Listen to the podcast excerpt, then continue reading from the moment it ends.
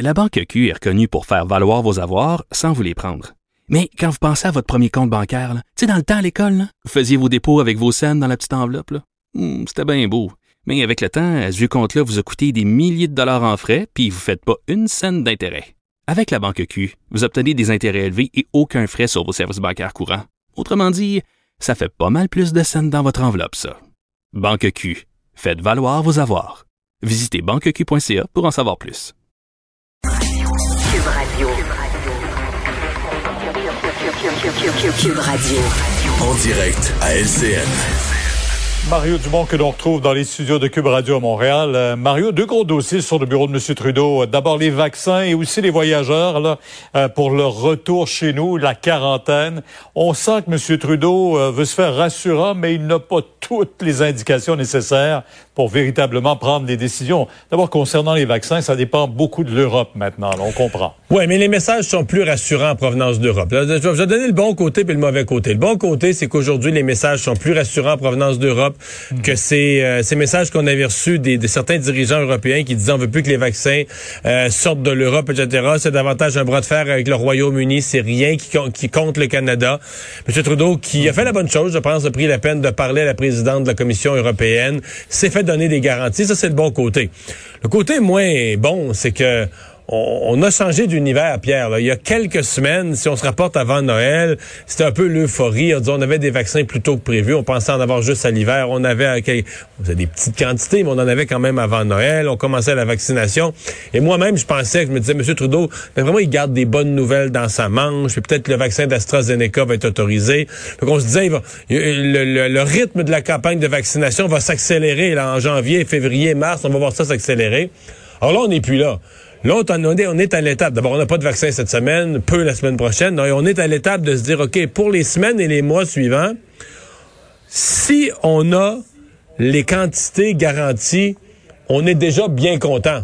On n'est plus à l'étape de, penser qu'il en reste dans sa manche une annonce surprise, qu'on en aura plus, puis un nouveau vaccin. Non, non, on est à l'étape de dire ce qui est dans nos bons de commande, là, on est confiant de se le faire livrer. Donc, disons que le message est moins optimiste. On est plus en position défensive à ce point-ci. Ouais. Mais il y a des laboratoires quand même qui, chez nous, offrent leurs installations à ces fabricants-là pour euh, venir chez nous les fabriquer, les vaccins, mais il n'y a pas de réponse qui viennent. non, en même temps, c'est une question de délai. Là. Je pense pas que c'est une affaire qu'on règle en un temps, trois mouvements de se mettre à fabriquer des vaccins. Là. Bon, en parlant de délai, il y a les voyageurs également. Toujours rien. On attendait de M. Trudeau aujourd'hui un engagement plus clair là-dessus. Euh, c'est pas venu encore. Non, à date, M. Trudeau, ce qu'il aura réussi dans la journée quand même, c'est un peu à renvoyer de la pression sur François Legault en disant que dans le cas du Québec, bien, la Sûreté du Québec pourrait en faire davantage, ce qui semble être le cas, et même que la Sûreté du Québec pourrait gérer les quarantaines, donner des contraventions. Euh, c'est juste un peu bizarre parce que M. Trudeau dit, ah, moi, je veux, par exemple, dans les CHSLD, je veux que le fédéral puisse dire son mot dans les juridictions des provinces, mais là, dans une juridiction et sur une loi qui est entièrement de sa responsabilité, la loi sur la et la responsabilité fédérale, là, tout à coup, on est prêt à déléguer le problème vers les, vers les provinces.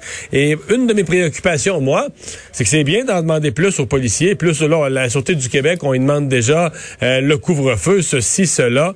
Euh, jusqu'à quel point on en rajoute toujours plus aux mêmes forces policières sans perdre du côté de l'efficacité. Mais enfin, euh, tout ce que je viens de dire n'économisera pas à M. Trudeau l'obligation de prendre une décision sur les voyages. regardez la liste des pays dans le monde là, qui ajoutent des, à cause des variants, la liste des pays qui ajoutent des restrictions de voyage. Vous voyez le Portugal tout à l'heure. Le Canada va devoir trancher sur cette question-là. La Norvège ferme complètement ses frontières. Hein? On peut plus rentrer là. La, Grande-Bretagne aussi. ça va être encore plus sévère. La Finlande, alors on le voit en Europe, on agit, euh, pendant que chez nous, là, on attend, on verra ce que ça donnera maintenant. Euh, par ailleurs, une nomination surprise, et euh, en tout cas plusieurs la saluent aujourd'hui, c'est celle de l'ancien grand chef de la nation Huron, Wandake, Conrad Sioui, qui est à la tête du président du conseil d'administration de la Société d'assurance automobile du Québec.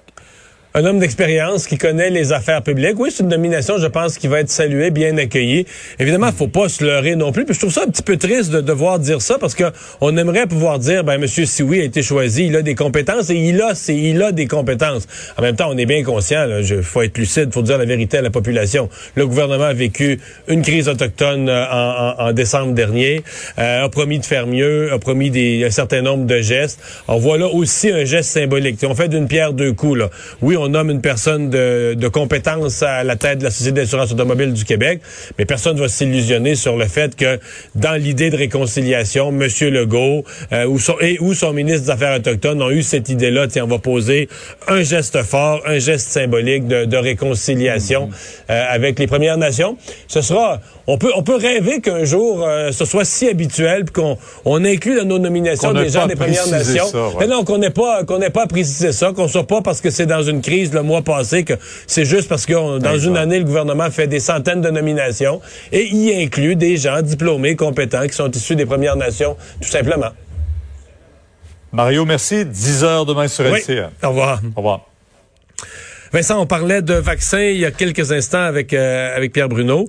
Euh, à parler de tous ces vaccins, on oublie qu'on a toujours une euh, une firme pharmaceutique de recherche québécoise à Québec qui travaille sur son vaccin. Oui, et Medicago redouble d'efforts, voyant à quel point on a de la difficulté à avoir des vaccins au Canada. Est-ce que ben, la solution va passer cet été par l'arrivée d'un vaccin canadien? C'est pas impossible. C'est ce que disait Medicago aujourd'hui, là, qu'on travaille très fort. On est en recrute, on sait qu'on recrute là présentement jusqu'à 30, on a besoin de 30 000 personnes. Oui, la phase, la phase 3, c'est beaucoup de monde. Euh, et là, on se disait au début, Medicago, que ça a l'air tellement loin, puis Pfizer Puis, arrive puis et compagnie. excuse-moi, il faut que tu aies 30 000 personnes, c'est con à dire, mais là, comme faut que tu recrutes aux États-Unis, faut que tu recrutes à des endroits Où ils vont le pogner. où il y a de la COVID. Oui. Parce que tu veux, tu as ton groupe t'as placebo, tu as ton groupe témoin, mais dans ton groupe témoin, si t'es dans un territoire où il n'y a pas de COVID, là, ben ça donne rien. Les gens sont vaccinés, mais tu peux pas comparer ceux qui ont les vaccinés, les pas vaccinés. Personne à n'a eu la COVID. Ben, entre autres, la montée fulgurante aux États-Unis a aidé euh, Les Pfizer, ben oui, ben Moderna oui. à, à- à accélérer leur phase 3.